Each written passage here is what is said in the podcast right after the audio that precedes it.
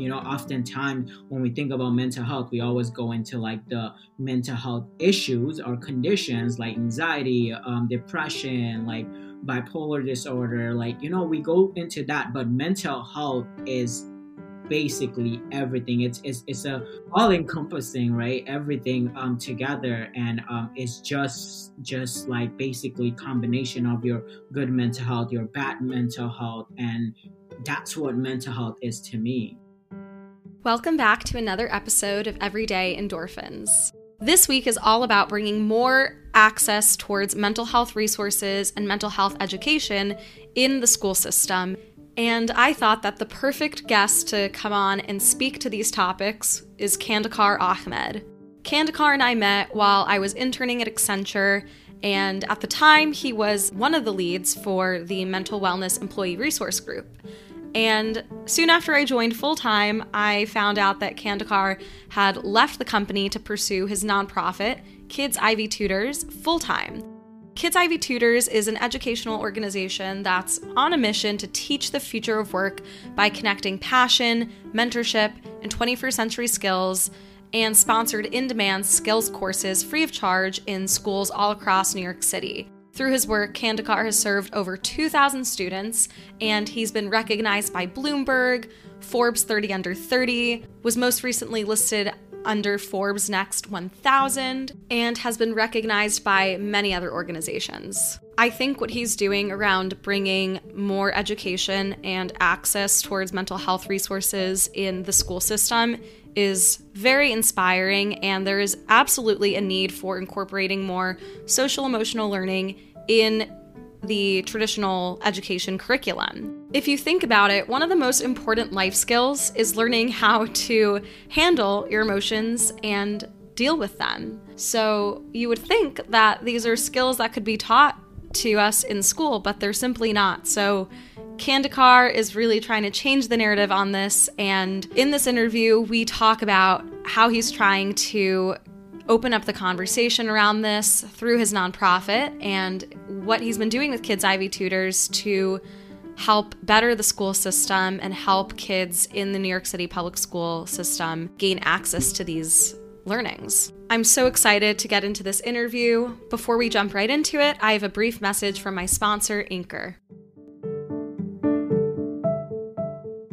Hi, Kandikar. Thank you so much for coming on to Everyday Endorphins. Thank you so much for having me. I'm really excited. Uh, this is one of the only thing that I was kind of like looking forward to today, to be honest. Well, I'm so happy that this was kind of the highlight of your day. I know you're just recovering from COVID, so I can imagine like really anything is is better than just being bedridden and sick and you know now like you're finally healthy and free again yeah i know um to be honest like i literally spent the whole past two weeks by myself with my roommate being in this small apartment in New York. You know how New York apartment can be really small, right? So um yeah, it's just like it's good to like connect with uh, another person and good to see you, of course. Um but yeah, um it just definitely I'm I'm really excited and glad I was able to recover it. So and I'm really excited for this conversation to be honest. Me as well. And you know, we connected, I think it's probably been about two years ago now when I was interning at Accenture.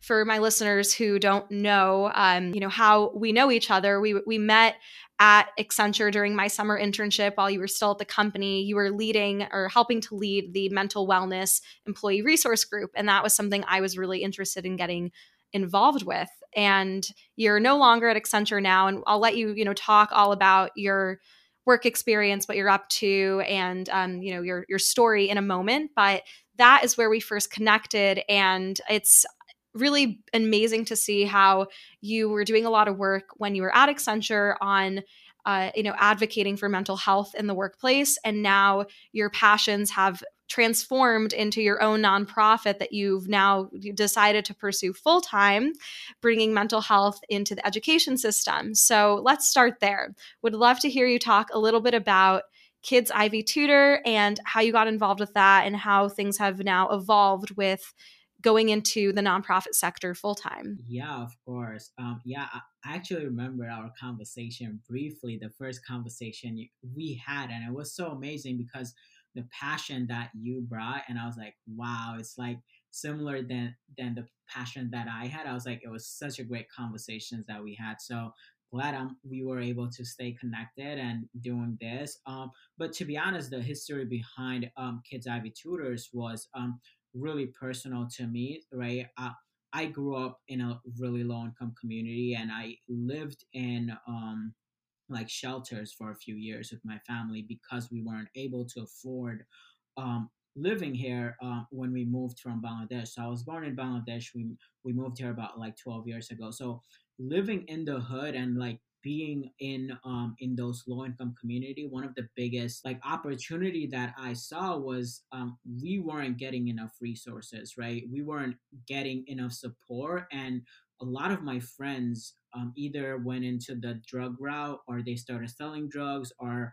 they or some of them even got killed because of the environment that we were living in and that sparked me as like I made it, you know, I want to give back to my community. And that's when I started um, Kids Ivy Tutors is to really give some sort of resources to these um, youth so they can have like a um, bridge to to work for companies like Accenture, right? Um, and that's where it started. We wanted to support them in the academic aspect of it. So we started in 2016.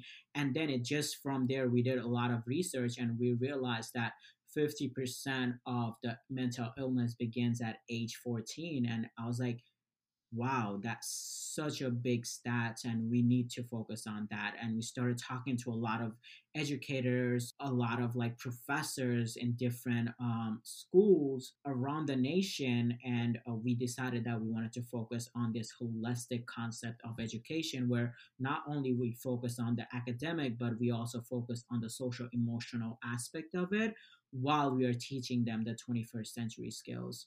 Age 14 is young. I didn't even know that stat existed. Like that's how how young people are on average when they first start developing uh, mental illness or dealing with mental health struggles. Did your research kind of explain maybe why that is, or like what was pointing towards that being kind of like the onset of mental health issues? yeah if you think about it that is one of the most pivotal pivotal moment in our lives right we're transitioning from being a kid to a teenager right? And during that time we go through so much changes from our body to our uh, like expectation from our parents from our friends that is such a mental pressure on us right? Because we have to go into like a good high school or we have to go into like we have to like be ready for our friends right? Uh, oftentimes during that time a lot of us get bullied right? Or a lot of us like becoming popular. We have to manage that right?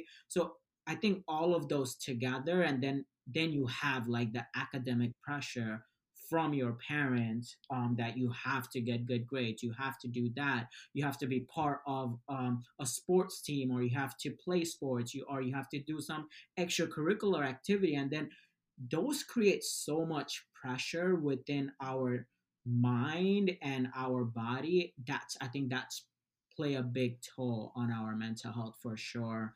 Just looking at all of those and also our bodies goes through so much changes during that time. It's a really great point that you bring up. I mean i feel like in that time of our lives there's a lot of expectations put on us i mean i can even remember like when i was 14 i was in high school and just all the pressure that i had in high school going to a specialized school you know the bronx high school of science it was very difficult and i'd argue you know the the content of the work we were doing was definitely challenging, but it was more so like the rigorous environment and the testing and the competition. I think like you know beyond just like the academics the people that you're around can tend to like really stress you out so when you're kind of thrust in that really competitive environment or even not at a school like bronx science just high school in general is really difficult so you know that's that's a really interesting stat i'm glad that you shared that it's definitely interesting, right? And there's so much more that goes into it, right? Um, from like, and then when you look at from the low income community, that's even bigger because a lot of them are single parents, right? Have a single parent, or they don't even have any parents, right? Or they just don't have any resources. They don't know where their food gonna come in the next meal right they don't know how they're gonna um basically go to school or right like a lot of them don't know anything what's to happen in their next hour uh, in these low income communities are they living with people who are like drug addicts or just taking drugs and they don't they have to take care of themselves the issue is so much bigger there. It's just ridiculous. Right because it's like you know in those communities you don't even have that foundation of security and safety and like those baseline necessities. So it probably can seem like mental health is like a luxury because oh i have the luxury to to think about um you know what type of wellness practice can i incorporate in my life? Uh you know but in reality i'm stressed about when am i going to have my next meal? Or you know am i going to get involved in gang violence or or whatnot? So i think what you're doing like with this nonprofit is so impactful because I think you're saying like, you know, this shouldn't have to be a luxury. Like kids need that support and they need uh, you know that exposure to fully feel safe and comfortable and and healthy in their minds and in their bodies and if you can bring that into the school environment where kids are every single day hopefully you know these different areas like these different disciplines are very uh, integrated into one and so you hopefully can kind of like bolster the kids' overall well being when you're tackling it from this holistic curriculum that you mentioned earlier. And I'd love for you to chat a little bit more about, you know, what does that holistic curriculum look like? So, how does social emotional learning differ from what's happening in the academic environment and how do they kind of interplay with each other of course that that is such a great question right um because we were look we were looking at like how can we support these people like support these kids throughout like from like physical mental and then professional perspective. So that's when this this concept of uh this curriculum called whole child curriculum and we we have we created this 16 courses and it ha- is in three parts. Each of the courses has three parts right? Uh, each course is like is teaching some sort of technical skills that you're learning from these courses and then from there we are kind of like showing them how does it affect us mentally and professionally and how can we take this to the next step right? The, these um, youth can actually choose right if they want to learn more deeper into this um, this course or they just want to move on to the next course and we are really focusing on their passion. So the way we really talk about it is like each um, each course about like 45 minutes and 15 minutes we focus on that emotional aspect of it teaching them some sort of coping strategy around different mental health um, conditions. And then uh, in the other 30 minutes we teach them some sort of 21st century skills. It could be like design thinking or product management or something like that and then uh, throughout that time they kind of like work with their teachers to build up on those and how does it affect our academic based on that. So that's how we kind of like portrayed a lot of our courses are like each of the courses focusing on that social emotional aspect while they're learning those technical skills. I think that's so great and especially in education like you know if you're not afforded with a lot of resources or you know academic help outside of school or whatnot and if you feel like you're kind of falling behind or struggling in school that really takes a toll on your mental health. And i feel like we don't really equate mental health with like what's happening in the classroom environment. Like school is something separate from our well-being but at the end of the day they're so intertwined because if you feel like you're suffering in school or you're falling behind you may feel like kind of less inclined to actually want to try harder because it can you can I can imagine like falling into that cycle of, well, you know, I'm not going to do great anyway, so might as well not even put in that effort or having that fear of failure. That's a huge one. And so I think a lot of those issues are kind of they stem in self-confidence and self-esteem.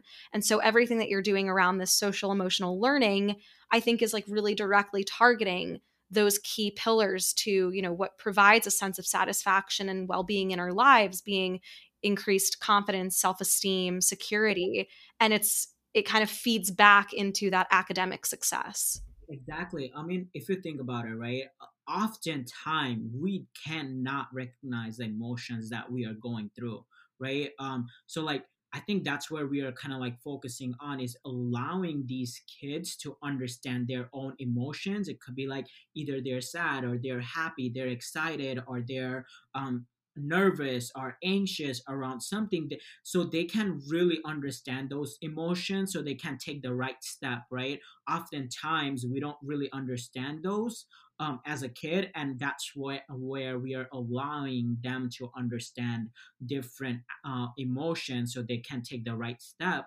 that's where we provide different resources for them to kind of like take that one of one of the biggest thing that we learned if you think about it in schools we have no type of psychologist or therapist involved, but we have like 10 to 15 security guards every schools, right?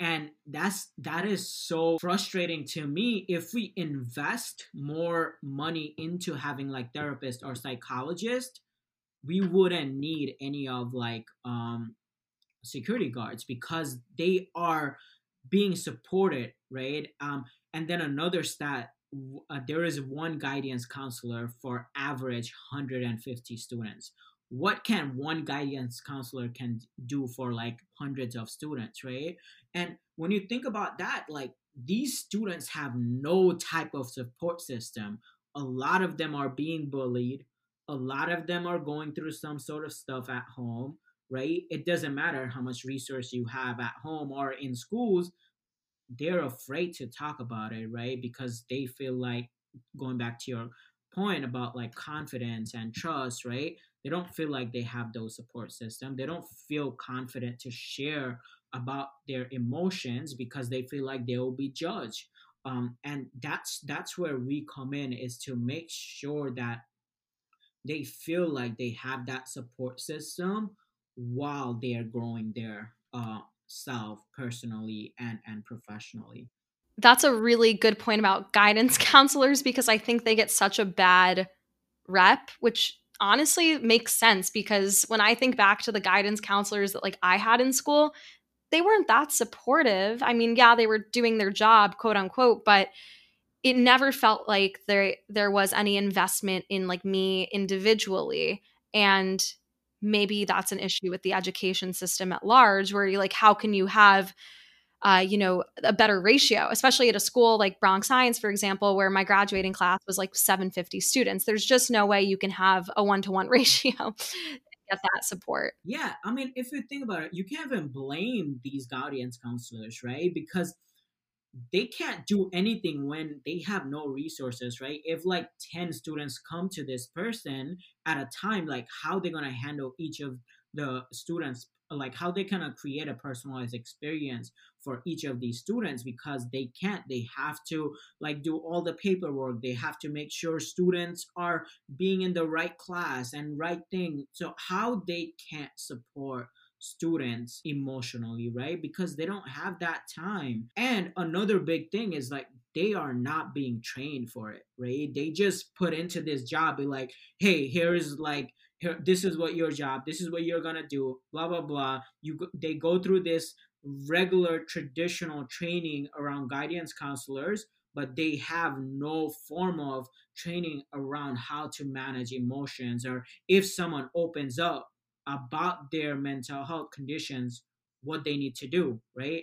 We talk to like over, I would say, hundreds of um, guidance counselors one of the biggest opportunity that came out those conversation was they want to be trained because a lot of times students opens up they have no clue on what to do right so they want to help but they don't know how to and like we don't really provide resources to our guidance counselors or train them on the right resources and right language to use. I totally agree because I think that, you know, guidance counselors don't have that training and and you can you can kind of like sense it too. Like you know when there's there's someone who really like understands how to take the appropriate course of action versus think feeling as if they're just kind of checking the boxes and going through maybe like the routine of what they have to do for their job but you know eh, maybe that's a that's a larger issue i guess like figuring out the future of the education system like how can we support students beyond the classroom environment in an academic framework? And i guess this is a loaded question but something that i'm curious to hear about is how you envision schools at large integrating social emotional learning into their you know the broader curriculum because it's a very hard task to do and when you are in elementary middle school and high school you, there's so much material and knowledge that you have to learn uh, so many different types of math classes and science and humanity like there's just so much content. How can you realistically balance that knowledge consumption with also providing kids the skills and the like the repertoire this the tools to better manage their emotions because it just seems like a really challenging thing to do and it's something that's necessary i believe but like how do you actually bring that into practice there is there is so many ways you could do that right uh, one of the first thing that um the education system needs to think about is like they need to see that this is a problem, right? They need to recognize that, hey, this is important and this is a problem. And the way to implement it is like, we, when we go when we went through high school and middle school, right? One of the um, one of the required course was health, right? Um, you have to take health, um, and health needs to broken be broken down, right? One we need to talk about mental health. There should be a class around mental health and it should be required for everyone from like i would say early um, elementary school to like high school to middle school like all of them every single when we move on we have to have those mental health classes right? And the second one is implementing the social emotional concept in each of the courses that you take right? So math, science, English, um, history, right? We need to either start with some sort of mental health like coping strategies right? Teaching you like oh meditation or like journaling or some sort of like that. We need to implement either five to ten minutes before we start class or at the end of the class. Anything that we take and that's how we will really break the stigma and really make sure that our, our students or this youth understand um, these different concepts or the, these different mental health conditions and i think that's the best way we could do it is like creating those bite-sized courses that we can implement within our courses whatever we take each day. yeah so really like integrating those specific practices into the traditional structure you know i wish i could go back to school all over again if it was like that and you know especially having like a mental health class i think would be so valuable like I don't think that every single kid needs to know how to throw a basketball. Like you'll make it in life without having to know how to play sports, honestly. And I am a believer that like sports can be a very integral part of people's lives and um, you know, for your physical and mental wellness, like there's a lot of value around teamwork and discipline and and all of that. So I'm not knocking sports. That's not what I'm trying to say. But I think that you know, instead of mandating kids to like be in gym class, because I can tell you with complete confidence that I did not pay attention one single bit in my middle school gym periods, um, or even high school for that matter. I think instead, maybe like in, you know, creating some sort of hybrid wellness class where, yes, you have that physical activity component because endorphins, but then also you actually educate kids on how to take care of their mental health. Because I think also, like, when you're young, you're not thinking about mental health. You think, oh, like, that's like an adulting, like an older person issue. But don't you want to feel good like all the time? like, when you're a kid, you want, you know, to feel a good sense of self and happy and, and, you know, feel like you have meaningful relationships with your friends and your family. So, uh, you know, if you can give kids that framework and that education, then they can really start to think about it. Yep, yep, yeah. And another big component is like we need to implement more project-based learning right? Um, in in in whole education like everything that we are learning it's all memorizing right? It's you have to memorize but like the way this world is shifting we're not getting anything out of like memorizing. Most people learn from like by doing and kind of like engaging themselves into these experiences. So anything that you are memorizing it would not matter anymore because we're like I could find anything I want in Google. Why do I need to memorize something, right? So education should be more experiential, more project based so that way we're actually learning the skills that needed um and and I think that's such a big component in terms of like mental health because you feel some you see a growth within yourself right? With these like just learning and taking tests like it's just like i cheated my whole life basically. Like i graduated by cheating to be honest. Like you know um because it was all learning. It was just like i search up on google the answer is there. Right. Yeah i mean there's such value to actually being in a more experiential environment where you're getting that immediate direct feedback based off of like the actions that you're taking like there's i think a lot of value to the more creative side of learning is also kind of what i'm hearing you say and i think that sticks also.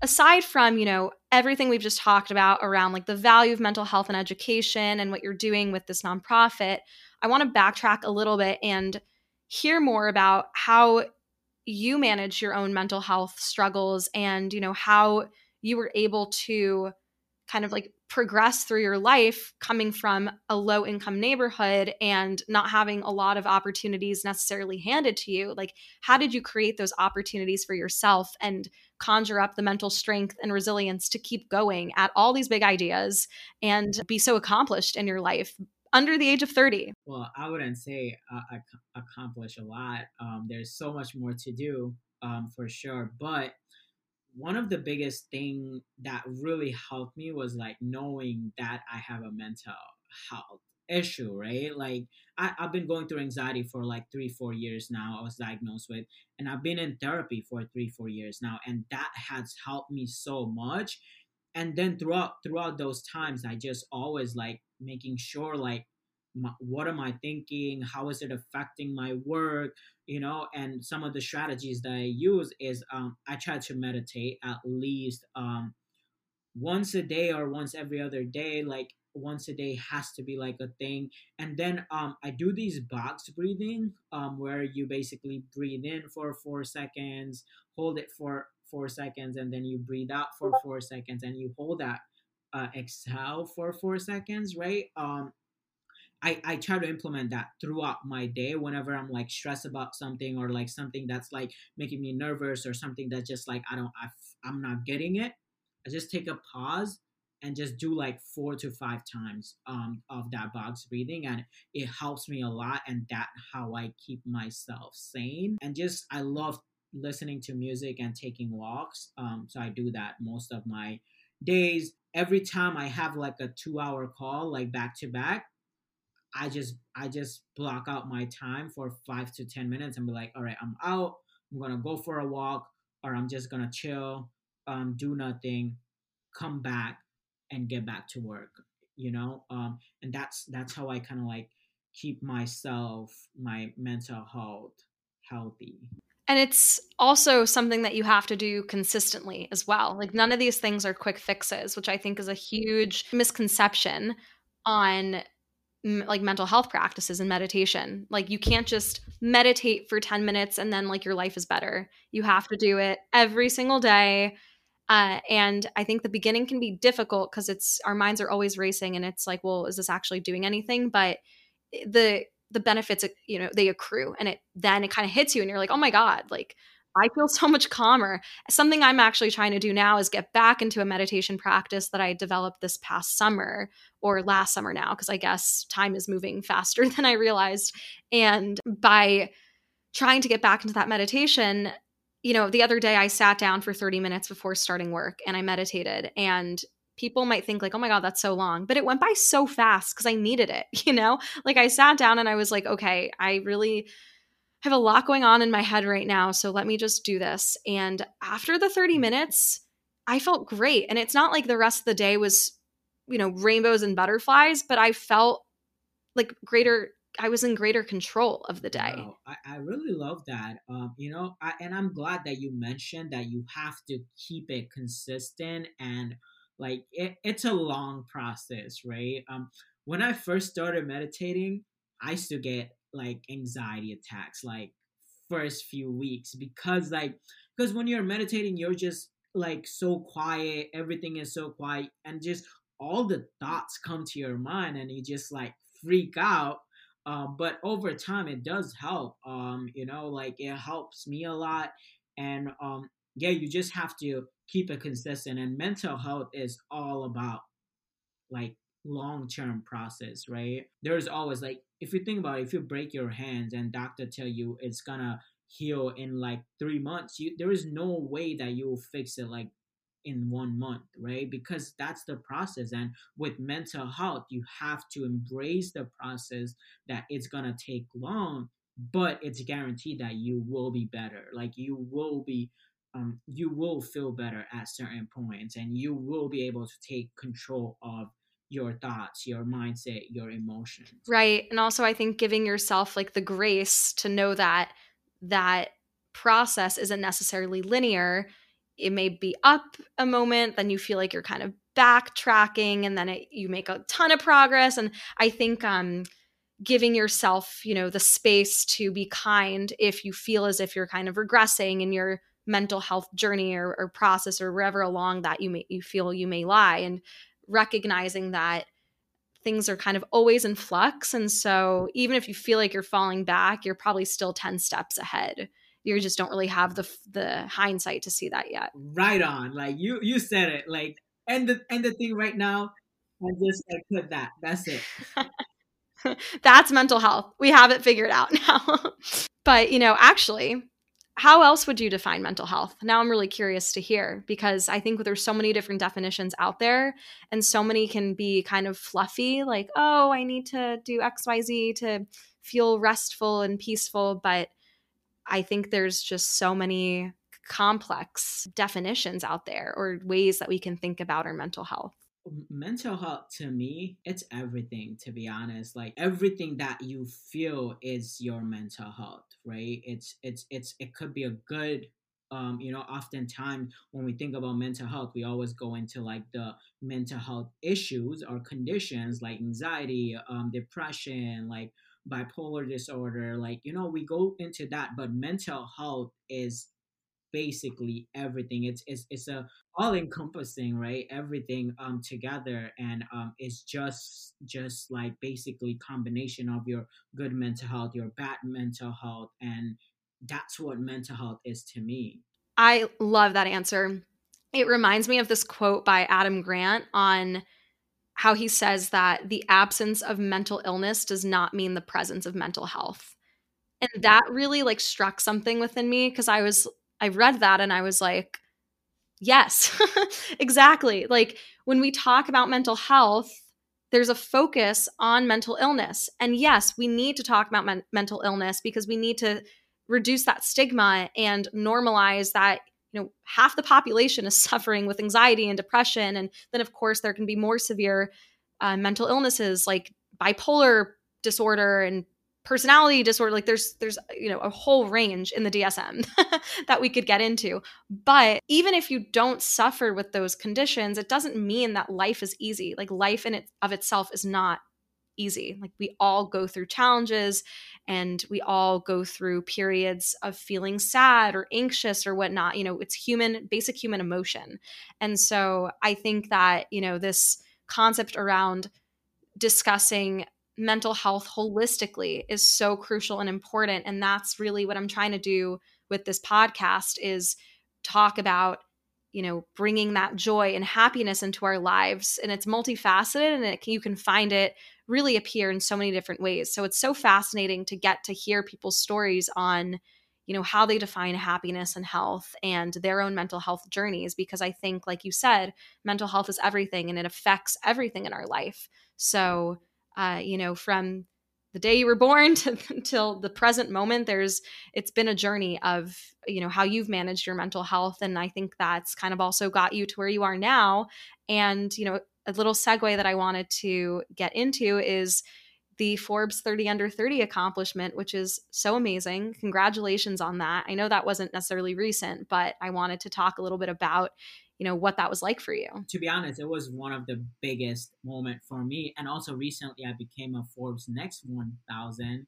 which is was another accomplishment that I just announced um like in in LinkedIn recently. And to be honest, I kind of like see it as a selfishness because I use this as a way to move the work forward, right? Um, a lot of these things, oftentimes, people are afraid to do a lot of these. I I do it the reason because it will give me more clout to get my work forward because it's so important.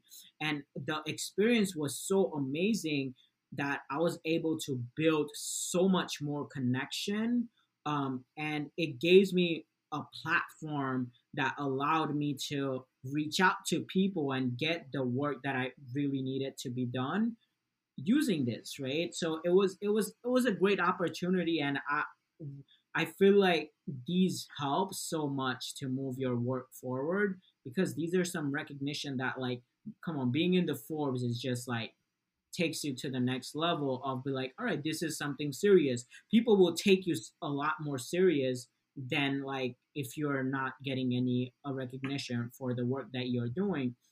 So yeah every time like i i i don't i don't like to get recognized for but like i do it because of the selfish reason of like this will allow me to take my work forward and will allow me to impact a lot more people.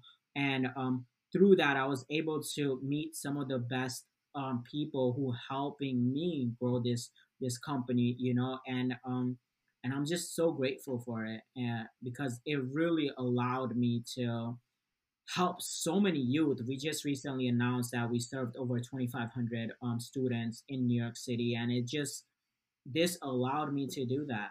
That's amazing. I mean, you're clearly so passionate about these topics, and people can really sense like an authentic commitment and and care for whatever that interest may be. So, you know, it's incredibly well deserved and I can't wait to see the next LinkedIn post because I'm sure there are going to be so many more down the line.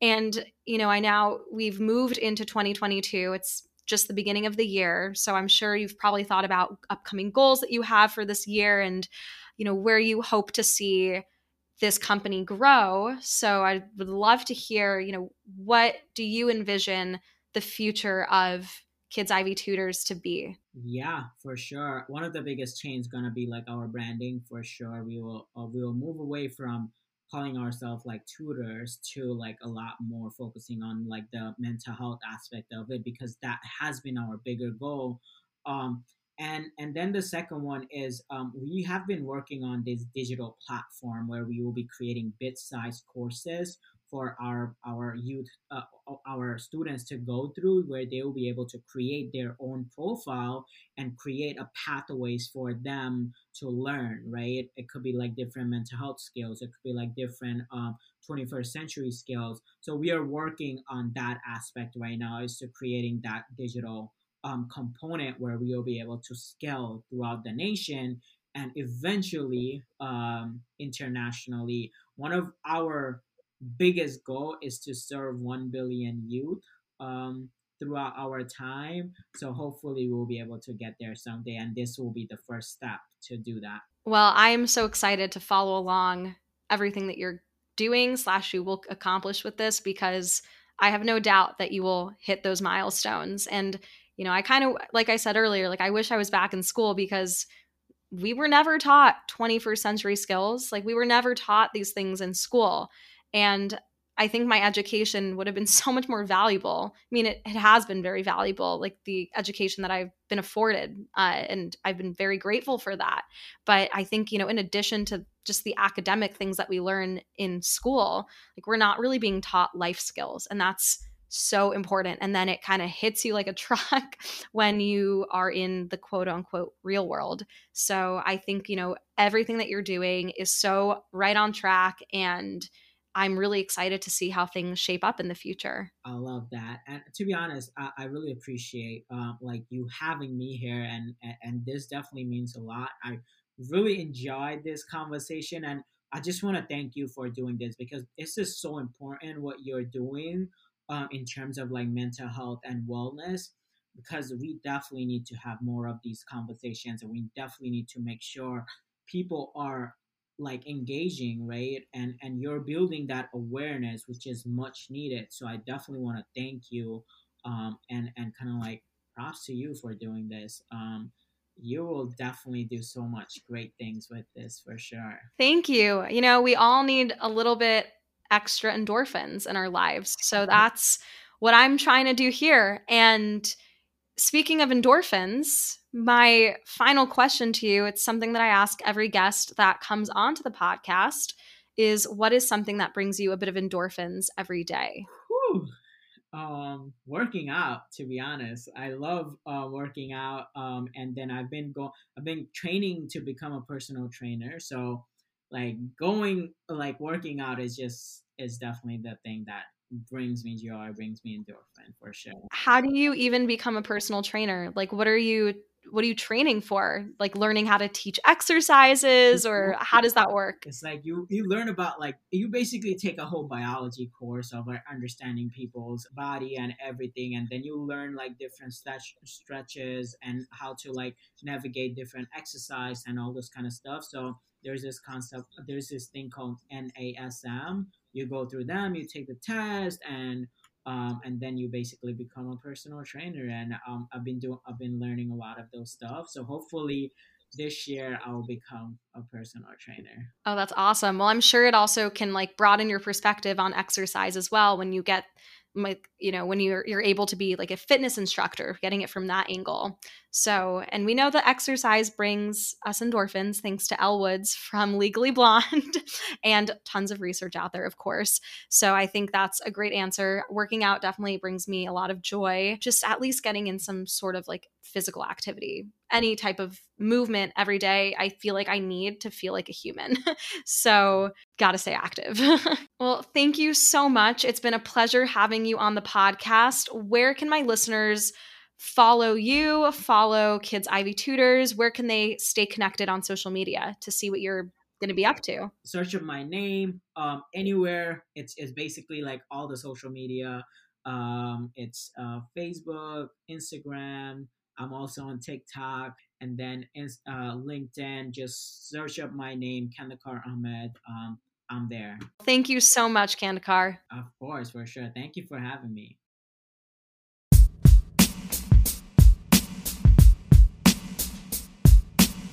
Thank you for listening, and remember to like, rate, and review this podcast on whichever listening platform you prefer. Don't forget to keep spreading endorphins and find things that bring you endorphins every day. See you next time.